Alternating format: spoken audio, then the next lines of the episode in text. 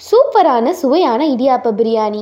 ஆரோக்கியமான காலை உணவுகளில் ஒன்றுதான் இடியாப்பம். உணவு நிபுணர்கள் கூட வாரத்தில் மூன்று அல்லது நான்கு முறை ஆவியில் வேக வைத்த உணவை உட்கொள்ள வேண்டும் என்று பரிந்துரைக்கின்றனர். அந்த வரிசையில் இடியாப்பத்தை பால் தேங்காய் பால் குருமா என்று பலவற்றை சைடிஷாக வைத்து உண்பது வழக்கம்.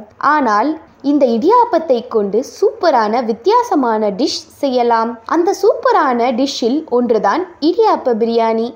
எப்படி செய்வது பார்க்கலாம். தேவையான பொருட்கள்.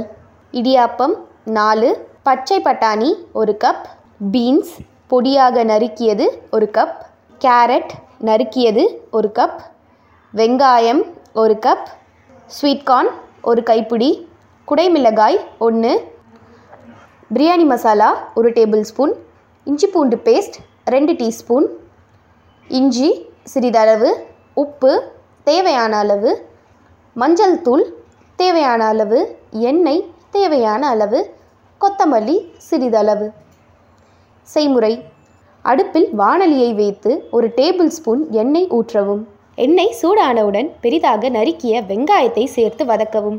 வதக்கும் போது சிறிது உப்பு சேர்த்தால் வெங்காயம் சீக்கிரமாக வதங்கும். வெங்காயம் பொன்னிறமாக வதங்கியவுடன் மஞ்சப்பொடி சேர்த்து வேக வைத்து வைத்த ஸ்வீட் கார்ன் மற்றும் நீளமாக நறுக்கிய கேரட்டை சேர்த்து வதக்கவும்.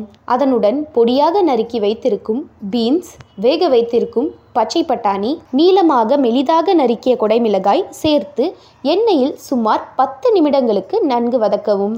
அதில் சிறிதளவு உப்பு இஞ்சி பூண்டு பேஸ்ட் பிரியாணி மசாலா சேர்த்து காய்கறியோடு மசாலா சேரும் வரை நன்றாக வதக்க வேண்டும்.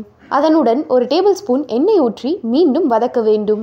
எண்ணெயில் காய்கறிகள் நன்கு வதங்கிய பின்னர் சிறிது கொத்தமல்லி சேர்க்க வேண்டும். பன்னீர் அல்லது டோஃபு விரும்புபவர்கள் அதை சிறிதாக கட் செய்து அல்லது ஸ்லைஸாக துருவியோ சேர்க்கலாம். பத்து நிமிடங்களுக்கு எண்ணெயில் காய்கறிகள் வதங்கியவுடன் அடுப்பை அணைத்துவிட்டு இடியாப்பத்தை துண்டு துண்டாக பீத்து போட்டு கிளறிவிட்டால் சூடான வித்தியாசமான இடியாப்ப பிரியாணி ரெடி.